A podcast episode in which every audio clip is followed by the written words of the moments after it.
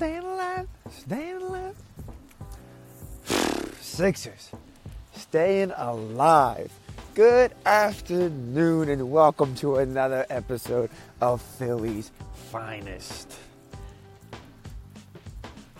Another Hans Solo K episode coming at you, and we have one thing to talk about, and that's Brett Brown. I don't know if I am defending Brown. I don't know if I am, uh, you know, torching Brown. Is it every week, every game?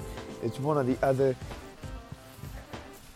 This series has literally come down to him, and I guess Stevens too, but mostly just him.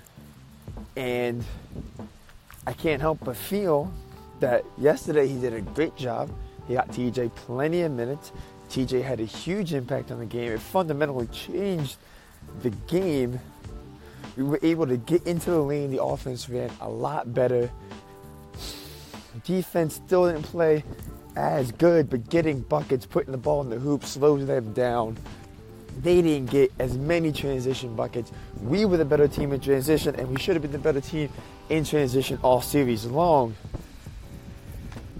So knowing that that's what should have happened, it's hard to give Brown credit for making it happen when it should have been happening. So you lose game one in Boston, you know, against the Celtics, a very good team. No shame in losing game one.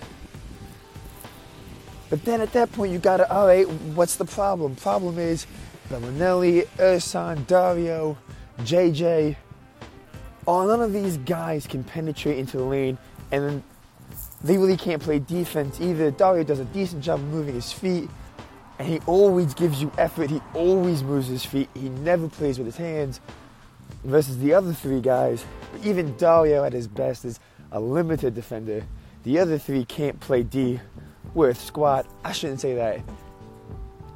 Redick, I guess similar to Dario, tries hard, moves his feet, but Redick is just usually so much shorter than, and weaker than anyone he's guarding. And a lot of times they've been matching up uh, Tatum on JJ, and that's very tough for JJ. He's just not big enough. So I don't I don't want to completely blame JJ like it's a lack of effort, but Belinelli and Ersan, they can't play any D. They don't move their feet at all. So the problem in the first three games is you had too much Marco, uh, Ersan, Dario, JJ. Three of them were always on the court. We can't penetrate, they can penetrate super easily. And it took them three games to realize we need another guard. And it took him three games to give his only other ball handler a minute. He was going out there with only one person who can dribble the ball for three straight games. And I just can't help but feel like that's that's that's so bad. That's so bad. You know, your six man, your spark, your your your only other playmaker sat on the bench for three games. And then he comes in and you fix the game. No shit. You you've been playing without a guard. You've been playing without a playmaker. You've been playing on the court five guys and only one of them in Simmons can dribble the ball and he can't break his man down.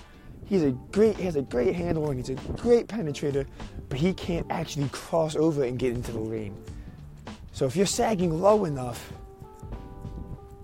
you, Simmons can't get into the lane. And just this idea that, you know, we're not going to give any minutes to, to TJ is crazy. Like, that's his fault. And it shouldn't have taken that long. With that being said, props to TJ. You came out and hooped. So now looking at the series as a whole, it's 3 1 Boston. And we had, you know, we were just saving bullets in the chamber until we were down 3 0. And that's not good coaching. I can't, that's not even acceptable coaching. You didn't try anything different until you were about to be eliminated. And now, there's a real feeling that you can take five. And if you take five, you take it home to six. Game six would be a lock. And then you're talking about, you know, a game seven in Boston all because you put in your backup point guard, all because you put in your only other ball handler, your only other playmaker. That was the change. We gave minutes to one of two playmakers. One of two playmakers should have always been getting minutes. Brown, you messed this series up. On the whole, we are farther along than I thought we were going to be. So, like, tip of the hat for long term, long view, full picture success. We've had a very good season. But this series is on you, Brown. If they lose, it's on you.